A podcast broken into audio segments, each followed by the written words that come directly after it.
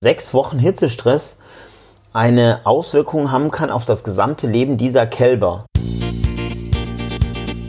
Kuhverstand Podcast, der erste deutschsprachige Podcast für Milchkuhhalter, Herdenmanager und Melker. Erhalte Tipps und Impulse auf deinem Weg zu mehr älteren Kühen. Denn sie sind die Grundlage für mehr Gewinn und mehr Lebensqualität. Für dich und dein gesamtes Hofteam. Christian Völkner, der Gründer vom Club der alten Kühe, ist dein Pfadfinder auf deinem Weg zu gesünderen Kühen. Er arbeitet auf führenden Milchkuhbetrieben und berichtet von seinen Erkenntnissen. Los geht's! Heute geht es um das Thema Stress. Ich habe so lange mit meinem Interviewgast darüber geredet, dass da zwei Folgen draus wurden. Wir unterteilen das einmal in Stress bei der Kuh und Stress beim Kalb und wir starten mit Stress bei der Kuh. Also viel Spaß, wir gehen auch direkt ins Interview. Herzlich willkommen zur heutigen Folge. Mein heutiger Interviewgast ist heute im hohen Norden. Wir sind hier in der Nähe von Husum in einem ja, ländlichen Dorfkrug in Silberstedt. Ja, am besten du stellst dich einfach mal selber vor. Ich freue mich schon wahnsinnig auf meinen Interviewgast Christian Koch. Ja, herzlichen Dank nochmal für die Einladung, dass ich hier sein darf in Silberstedt. Mein Name ist Christian Koch.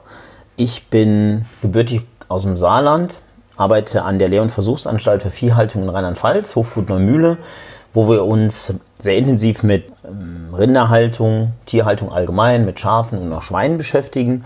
Und unsere Aufgabe besteht darin, die überbetriebliche Ausbildung im Rahmen der Landwirtschaft durchzuführen für Lehrlinge, die eine Ausbildung absolvieren.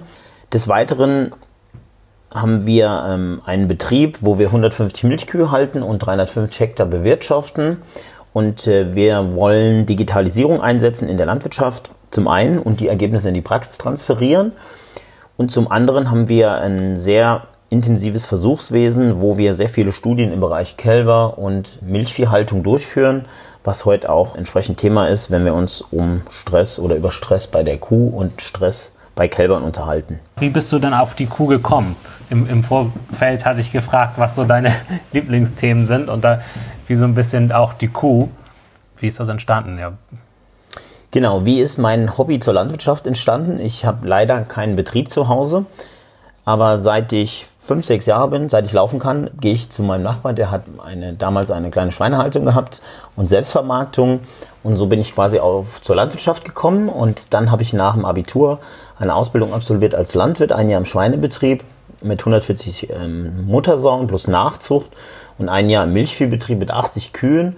Und so habe ich meine Leidenschaft für Kühe und Kälber entdeckt oder für landwirtschaftliche Nutztiere und bin dann nach der Ausbildung als Landwirt ähm, an die Universität Bonn und habe dort mein Diplom absolviert im Jahr 2007 und bin seit 2007 am Hofgut Neumühle beschäftigt, zuerst äh, bis 2009 als Doktorand, wo ich mich mit dem Thema Rapskuchenfütterung bei Milchkühen beschäftigt habe und arbeite seit zwei, äh, bin seit 2009 zuständig für den Bereich ähm, Außenbetrieb, Futterbau und Versuchswesen und Rinderhaltung wo ich mit unserem Team versuche, eine ähm, gesunde Herdenleistung aufzubauen, hohe Milchleistung zu produzieren mit gesunden Kühen und im Bereich von Versuchswesen, dass wir diese Ergebnisse, die wir erzielen, auch praxisnah an die Landwirtinnen und Landwirte weitergeben können, dass diese Ergebnisse auch in die Praxis ähm, Anwendung finden, weil eins unserer größten Probleme ist, dass wir sehr viel Wissenschaft betreiben, an den Universitäten diese Ergebnisse oft in wissenschaftlichen Publikationen veröffentlicht werden, aber nicht ähm, oder nicht in ausreichendem Maße in die Landwirtschaft Einklang finden, ähm, weil es oft wissenschaftlich ähm, dargestellt wird, aber nicht äh, runtergebrochen wird für die praktischen Landwirte, was sie eigentlich machen müssen. Ja, ja, dann sind wir ja hier genau richtig im, genau, im genau richtig. Podcast, genau. Da fällt mir gerade ein, manchmal höre ich so in der Praxis, ja, so ein Versuchsbetrieb, der hat ja ganz andere Möglichkeiten. Das kann man ja nicht vergleichen. So, weil der kann irgendwie mehr, mehr Aufwand betreiben bei der ganzen Viehhaltung. Und dadurch wird das gefühlt dann nicht mehr so relevant, was dort gemacht wird. Wie siehst du das?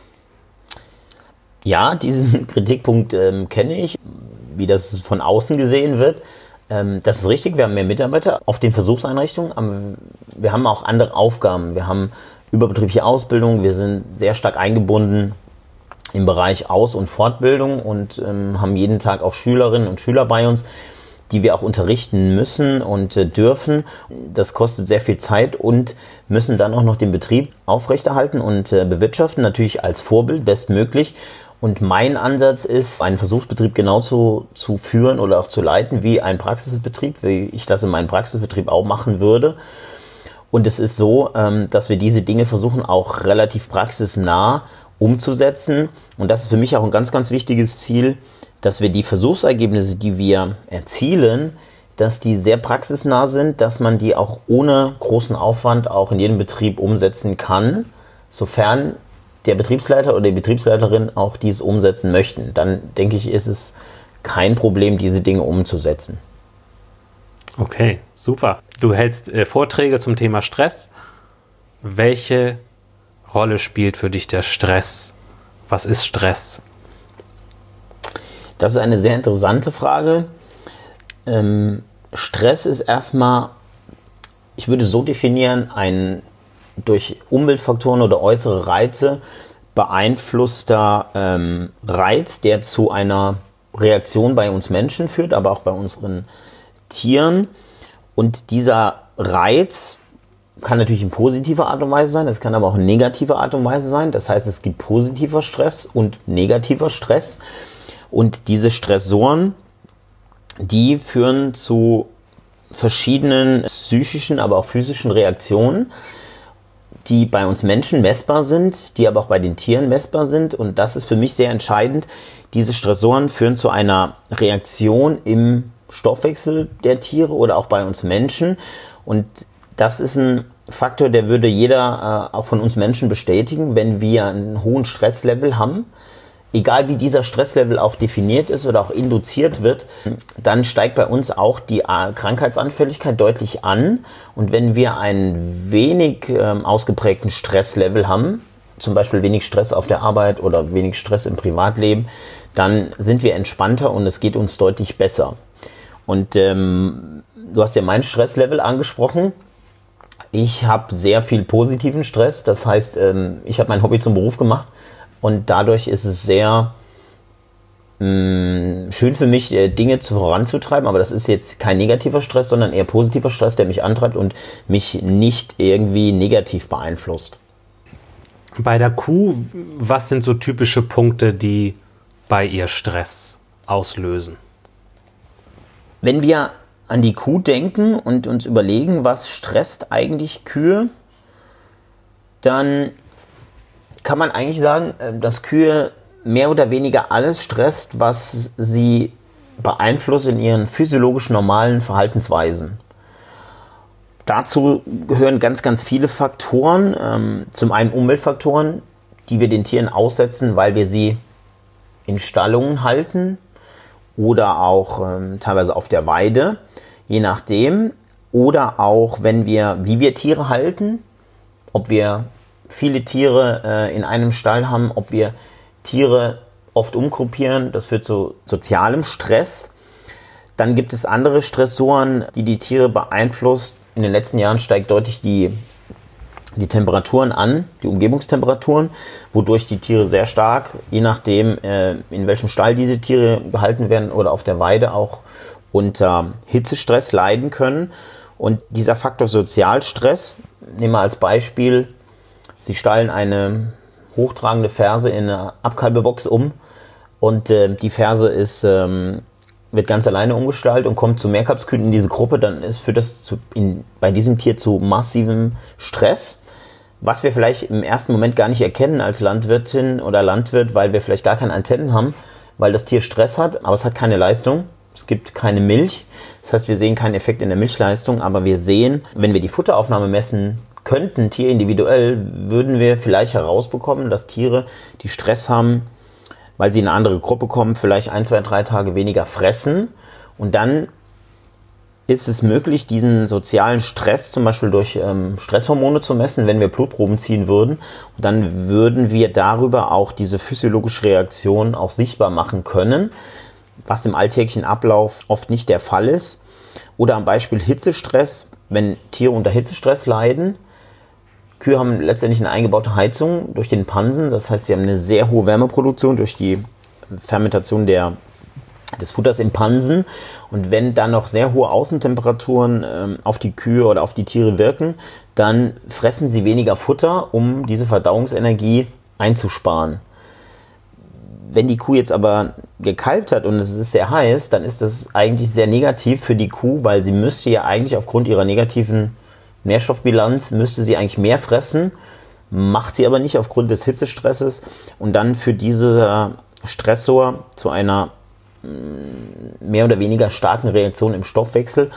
Man kann das vereinfacht ausdrücken, das führt zu einer Reaktion, die man mit einer Entzündung vergleichen kann im Stoffwechsel dieser Tiere, wodurch dann ähm, negative Auswirkungen bei diesen Tieren resultieren können, die wir dann als, am Beispiel der Kuh im Rahmen einer geringeren Milchleistung oder auch einer verminderten Futteraufnahme sehen oder auch einer schlechteren Fruchtbarkeit oder auch einer schlechteren Klauengesundheit. Also kann man sagen, es gibt so diese Stressoren, das sind so Punkte, wo Stress herkommt oder wo Stress ausgelöst wird.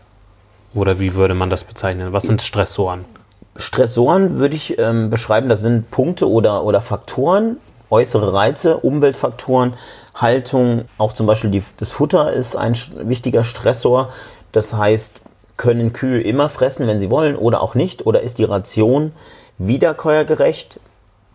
ausgerichtet oder ist sie zu viel, äh, enthält die Ration zu viel Kraftfutter, dann oder die, wenn, wenn unregelmäßig gefressen wird, dann hat man diese pH-Wertschwankungen im Pansen und dann hätte man da auch wieder einen Stresspunkt. Genau. Ähm, das ist ein sehr schönes Beispiel, wenn Kühe, wenn man beispielsweise Überbelegung hat, Kühe können nicht immer fressen, wenn sie wollen, hat man diese pH-Wertschwankungen im Pansen, die du gerade angesprochen hast. Und das führt dazu, dass wir bei niedrigen pH-Werten im Pansen wir sprechen dann von einer sogenannten subklinischen Pansenazidose oder auch einer klinischen Azidose. Und diese Schwankung im pH-Wert und dieser niedrige pH-Wert führt ebenfalls zu einer Entzündung direkt an den Pansenzotten und dadurch auch zu einer ähm, Aufnahme beispielsweise von Giftstoffen oder Toxinen durch die Pansenwand, weil der pH-Wert absinkt und dann führt diese, können diese Giftstoffe aufgrund eines, wir nennen das durchlässigen Pansens oder durchlässigen Darms können diese Stoffe in die Blutbahn übertreten und dann zu einer aktiven oder akuten Entzündungsreaktion führen. Ach, dann kommen die, äh, kommen die Giftstoffe, die im Futter sind, durch, durch diese Darmwand durch ins Blut sozusagen. Genau, ja. so kann man sich das vorstellen. Ja. Man muss sich das so vorstellen, wenn ähm, der pH-Wert als Beispiel im Pansen absinkt, sind die Pansenzotten nicht mehr in der Lage, diese, diese Giftstoffe abzuwehren, sondern ähm, die Zellen im Pansen, die Zotten, werden offener und ähm, dann gehen auch Giftstoffe einfacher in die Blutbahn und das ist sehr schlecht für das Tier und das muss man sich im Darm ganz genauso vorstellen. Als Beispiel, wenn man jetzt an E. coli-Bakterien denkt, die bilden Toxine und wenn der Pansen offen ist und der Darm, dann können diese Giftstoffe deutlich einfacher in die Blutbahn gelangen und dann führen sie dann im Blut zu einer Stoffwechselreaktion, zu einer Entzündungsreaktion, die äh, erstmal in der Leber hochreguliert wird und dadurch auch dann entsprechend die Leber belastet, wodurch die tierische Leistungen deutlich vermindert sind oder sein können. Also, also hier kann man das erkennen, wenn der pH-Wert im Pansen abfällt, beispielsweise bei Kühen oder bei Mastbullen. Man hat eine zu, also eine zu scharfe Ration mit zu viel Kraftfutter. Das heißt, die Ration ist nicht wiederkäuergerecht. Du, du zeigst gerade ein Bild für die Hörer, ne? Mir auf dem Laptop. genau. genau. Dann ähm, fällt bei einer subklinischen Pansenazidose der pH-Wert ab. Dann führt es zu einer lokalen Entzündungsreaktion an den Pansenzotten. Und dann führt es dazu, dass die Pansenwand, die Verbindungen werden quasi geöffnet und dann können gramnegative Bakterien, die Toxin bilden können, dann werden diese Toxine aufgenommen, gelangen in den Blutkreislauf und dann geht die Entzündungskaskade in der Leber hoch, weil diese Giftstoffe das Tier krank machen bis hin töten können. Entzündungskaskade, was heißt das? Was ist eine Kaskade? Wenn wir jetzt beispielsweise Bakterien im Blut haben, durch eine offene Wunde oder wir haben irgendwie Schleimhäute, funktionieren nicht optimal, dann gelangen Keime in unsere Blutbahn Und dann ist es natürlich schädlich für den Organismus. Und dann versucht er durch eine Entzündungskaskade, das heißt verschiedene aufeinanderfolgende Reaktionen, die ähm, in der Leber beginnen, diese Giftstoffe abzufangen, indem die Leber ganz viele Proteine bildet, um diese Giftstoffe zu eliminieren, um dadurch unsere Organfunktion wieder herstellen zu können. Das bedeutet letztendlich die Entzündungskaskade, wodurch eine ganze Reihe von ähm, Reaktionen bei Tieren oder auch bei Menschen induziert werden, wie beispielsweise dann als sichtbares Symptom Bildung von Fieber oder auch die Kühe fressen weniger Futter und bauen dann noch mehr Körperfett ab und Muskel, um letztendlich diese Entzündungskaskade zu steuern oder auch optimal zu gestalten. Okay. Wo, wo kann ein Landwirt ansetzen, wenn er, wenn er Stress reduzieren will? Also wo soll er da anfangen? Das ist eine lange Liste. Genau, das ist eine sehr lange Liste. Vielleicht kann man das so zusammenfassen. Wenn wir wissen, welche Kühe, welche Stressoren auf die Tiere wirken, dann kann der Landwirt natürlich auch ansetzen in seinem Betrieb. Wie kann ich meine Stressoren erstmal definieren oder identifizieren? Was ist vielleicht mein größter Stressor? Und wie kann ich dann diesen Stressor im Alltäglichen reduzieren, dass die Kuh wenig Stress hat? Und meine Empfehlung wäre, erstmal sich bewusst zu machen, was die Tiere alles stresst. Sozialstress, äh, Hitzestress, äh, verschiedene andere Stressoren und dann diese Dinge entsprechend zu optimieren. Wenn wir als Beispiel das Thema Sozialstress uns angucken, wäre es zu überlegen, ist es möglich in den Betrieben, je nach Betriebsgröße, die Tiere in Gruppen zusammenzulassen, sofern möglich, und die Tiere relativ selten umzugruppieren, um diesen Sozialstress deutlich zu reduzieren. Am Beispiel Hitzestress, was in den letzten Jahren deutlich zugenommen hat, weil wir ähm, sehr heiße Sommer hatten in den letzten Jahren, Jahren. Hier sollte man ähm, Hitzestress reduzieren durch beispielsweise Ventilatoren, Wassersprenkleranlagen ähm, oder auch Schattendächer, um die Wärme einfach von den Kühen schnell in kurzer Zeit wegzubringen und die Kühe oder die Tiere auch aktiv zu kühlen. Wenn wir durchlässiger Darm und durchlässiger Pansen ansprechen, ist es ganz wichtig, dass die Kühe wiederkäugerecht gefüttert werden und dass die Kühe ausreichend Faser aufnehmen, dass sie auch physiologisch wiederkauen können. Und das ist ganz wichtig, um ähm, andere Stressoren deutlich zu reduzieren, indem, wenn die Tiere ausreichende Futteraufnahmen haben und ausreichende Wiederkaudauern am Tag zeigen. Das heißt, wenn sie mehr wiederkauen, dann ähm, sind sie Stress besser gewachsen. Oder wie? Mm, ja, so könnte man es ausdrücken. Ähm, ich sag mal, wenn die, wenn die Kuh ausreichend wiederkäut und ausreichend Futter aufnehmen kann, ist das ein Zeichen, dass wir nicht diese pH-Wertschwankungen im Pansen haben. Und dann wird dieser Stress von schwankenden pH-Wert im Pansen deutlich reduziert, weil der dann eher konstant bleibt. Und ähm, dadurch wird die Kuh sehr gut wiederkauen und ausreichend wiederkauen. Und dadurch ist ein großer Stressor reduziert ähm, wenn Sie morgens in den Stall kommen und der Futtertisch ist leer, wissen Sie ja nicht, wann der leer ist. Ist der nachts um zwölf leer und morgens um zwei oder drei? Und wenn Sie dann Kühe haben, die gerne fressen wollen, es liegt aber kein Futter am Futtertisch, dann fressen die Kühe deutlich später höhere Mengen und das führt dann zu deutlichem Abfall im pH-Wert. Mit durch Futter anschieben regelmäßig und äh, ausreichend Futtermenge können Sie diesen Stressor deutlich reduzieren und am Beispiel nur so viele Kühe halten, wie sie auch Liege- und Fressplätze haben. Dadurch werden sie mit weniger Tieren eine bessere Tiergesundheit haben und höhere Einnahmen. Das spricht ja dann auch für die ähm, TMR, für die Voll-TMR. Weil die, äh, da hat man ja dann auch weniger Schwankungen, weil die dann das zusammenfressen. Genau. Und auch, dass man sich bemüht, dass sie nicht selektieren. Genau, ganz wichtiger ja. Punkt, ähm, dass, dass, dass wir versuchen, die, dass die Ration jeden Tag gleich gemischt wird, dass die Kühe wenig selektieren können und ähm, dass kaum Schwankungen sind im, in der Trockenmasseaufnahme. Das wäre so das mhm. Ziel. Das ist aber die größte Herausforderung, ähm, das jeden Tag hinzubekommen. Das weiß auch jeder, der täglich Kühe füttert. Ist das für einen Menschen eigentlich auch gut, wenn der immer das Gleiche isst? Das ist eine interessante Frage, das kann ich gar nicht beantworten. Ähm, immer das Gleiche. Ich würde sagen, die, die Ernährungsgrundlage ist beim Mensch anders als bei der Kuh. Bei der Kuh ähm, ernähren wir uns sehr stark ähm, bedarfsorientiert, also wie hoch ist die Versorgungsempfehlung anhand der Leistung. Und bei uns Menschen würde ich sagen, ernähren wir uns sehr stark ähm, nicht am Leistungsbedarf orientiert, sondern was wir aufnehmen können. Genussorientiert. Genuss, genau. Das ist genau richtig ausgedrückt, genussorientiert. Du hast noch ein spannendes Thema mitgebracht und das nennt sich Epigenetik. Was hat es denn damit auf sich? Ja, die Epigenetik, ich weiß nicht, ob das jeder schon mal gehört hat. Ähm, wen das interessiert, der kann auch gerne mal googeln. Epigenetik ähm, beschreibt letztendlich vereinfacht ausgedrückt, wie beeinflusst die Umwelt unsere Gene. Die Umwelt, beispielsweise Hitze oder Kälte oder hohes Nahrungsangebot oder geringes Nährstoffangebot, beeinflusst ähm, unsere Genetik. Und die spannende Frage ist hierbei, wie, wie macht die Natur das, indem wir äh, indem es möglich ist, anhand von Umweltfaktoren, am Beispiel Hitzestress oder Kälte unsere Gene zu beeinflussen. Ähm, die Epigenetik beschreibt letztendlich die Aktivität eines Gens in verschiedenen Bedingungen. Wenn wir jetzt beispielsweise krank sind, werden andere Gene aktiviert, dass wir schnell wieder gesunden. Wenn andere Gene aktiv sind, werden auch andere Proteine abgeschrieben, die dann auch im Stoffwechsel wirken können. Und die Epigenetik beschreibt letztendlich diesen Einfluss am Beispiel Hitze.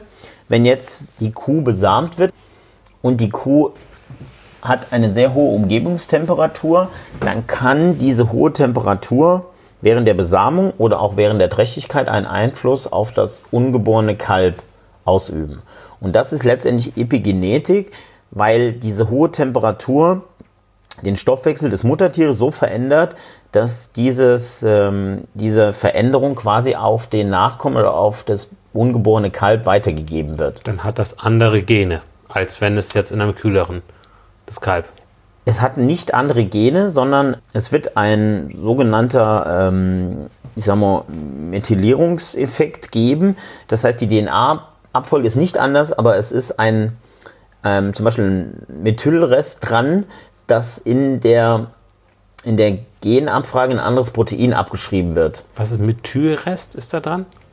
Das sagt, das sagt mir nichts. Ja, wir versuchen hier die Wissenschaft runterzubrechen. Genau, das ist wichtig. Wir müssen die äh, Wissenschaft runterbrechen.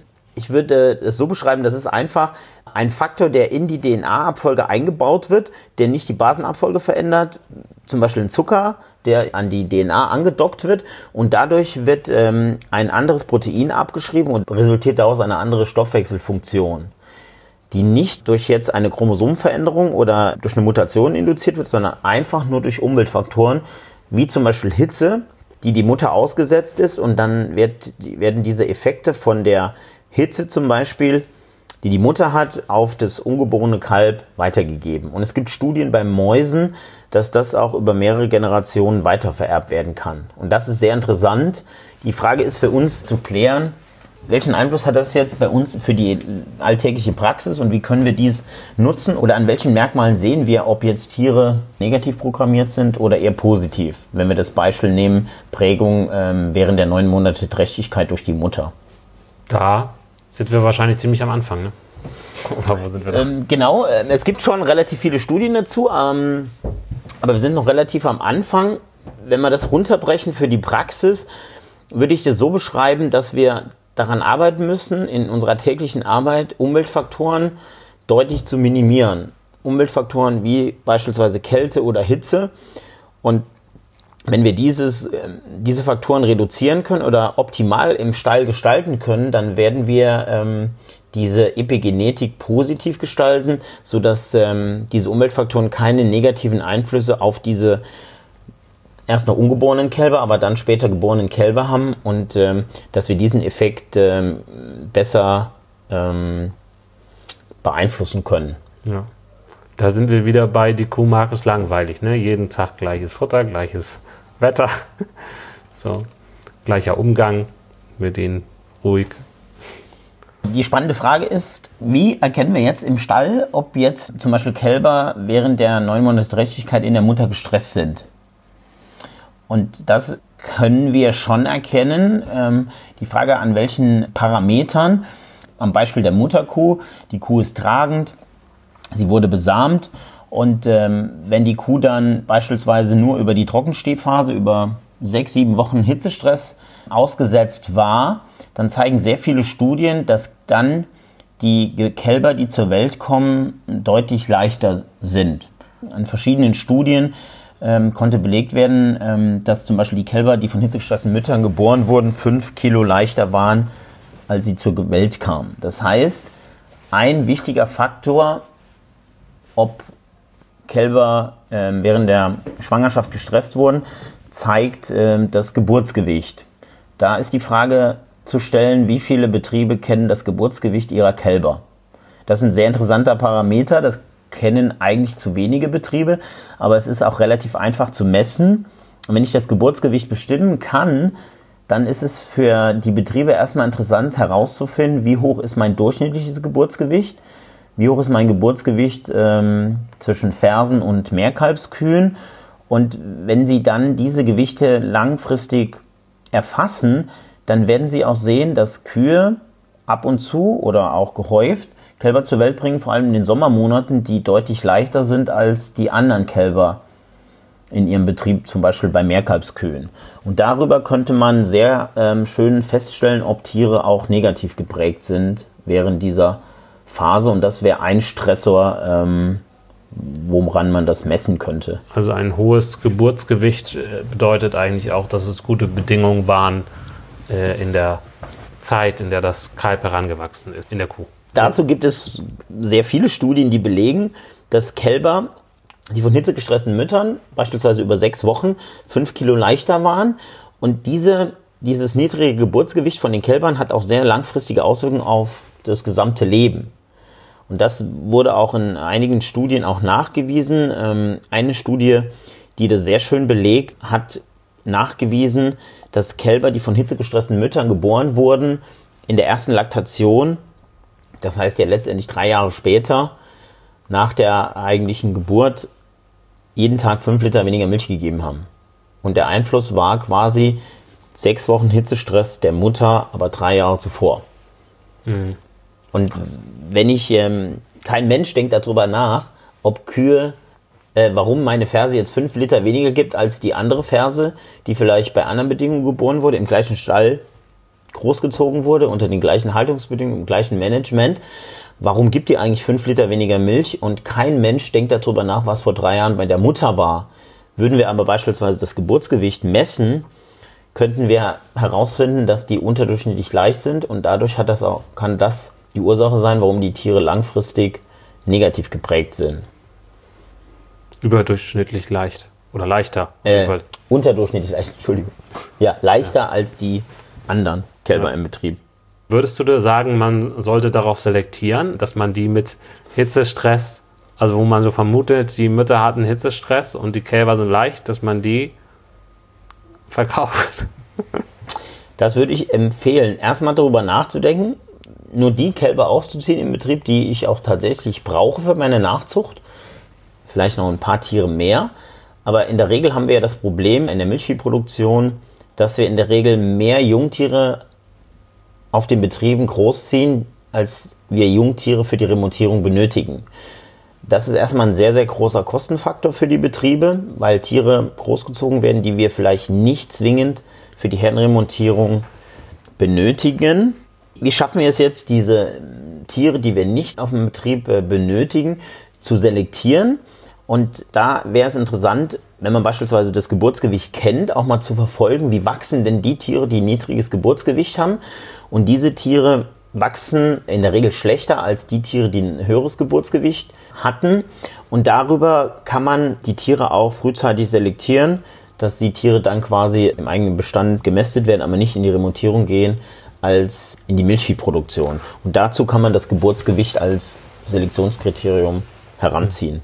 Gibt es einen Zusammenhang mit Geburtsgewicht und Schwerkalbigkeit, dass man Ärger kriegt bei der Kalbung, wenn die sehr schwer sind? Es gibt natürlich einen Zusammenhang zwischen ähm, Geburtsgewicht und Problemkalbung. Ähm, ähm, aber bei Hitzestress ist es eher nicht der Fall, sondern es geht darum zu gucken, warum Kälber unterdurchschnittlich leicht sind. Und die Frage ist, Warum ist das so? Ähm, diese Hitzestressstudien belegen auch, dass es oft so ist, dass auch alle Kälber leichter sind von hitzegestressten Müttern, auch wenn es Bullenkälber sind oder auch wenn die Tragezeit verlängert wird, dass diese Kälber trotzdem unterdurchschnittlich leicht sind. Und der Grund ist äh, eine Wachstumsdepression ähm, in den letzten sechs Wochen der Trächtigkeit. Ist ja eigentlich auch total logisch. Weil wenn die, wenn es heiß ist, dann fressen die weniger, weil sie ja irgendwie ihren Wärmehaushalt auch im Griff haben müssen. Und wenn sie weniger fressen, dann müssen sie weniger Wärme umsetzen und kommen besser klar bei Hitze. Und dass dann auch weniger dem Kalb zur Verfügung steht, ist ja auch logisch. Ja, das ist logisch, aber was sehr interessant ist oder was ich sehr spannend finde, ist, dass sehr, sehr kurze Stressoren, also kurzfristige Stressoren, am Beispiel, was ich gerade geschildert habe, vor diesen sechs Wochen und nach diesen sechs Wochen waren äh, in diesen Studien die Umweltbedingungen gleich, dass sechs Wochen Hitzestress eine Auswirkung haben kann auf das gesamte Leben dieser Kälber. Hm. Und das ist für mich sehr interessant, dass kurzfristige Stressoren sehr stark das ganze Leben oder auch den Stoffwechsel dieser Tiere bis zum Lebensende beeinflussen. Und in der Regel sind diese Tiere, die von hitzegestressten Müttern als Beispiel geboren werden, auch deutlich krankheitsanfälliger und haben auch einen veränderten Glucose- oder Insulinstoffwechsel, der auch in Studien sehr schön belegt werden konnte. Vielen Dank fürs Hören der heutigen Folge. Mehr Kuhverstand auf www.kuhverstand.de. Und immer daran denken, der Erfolg mit Kühen beginnt im Kopf der Menschen. Hab viel Spaß mit deinen Kühen und genieß das Leben. Dein Christian Völkner. Und nun noch das Zitat zum Schluss. Diesmal von Tierarzt Dr. Gordy Jones. Milch ist die Abwesenheit von Stress.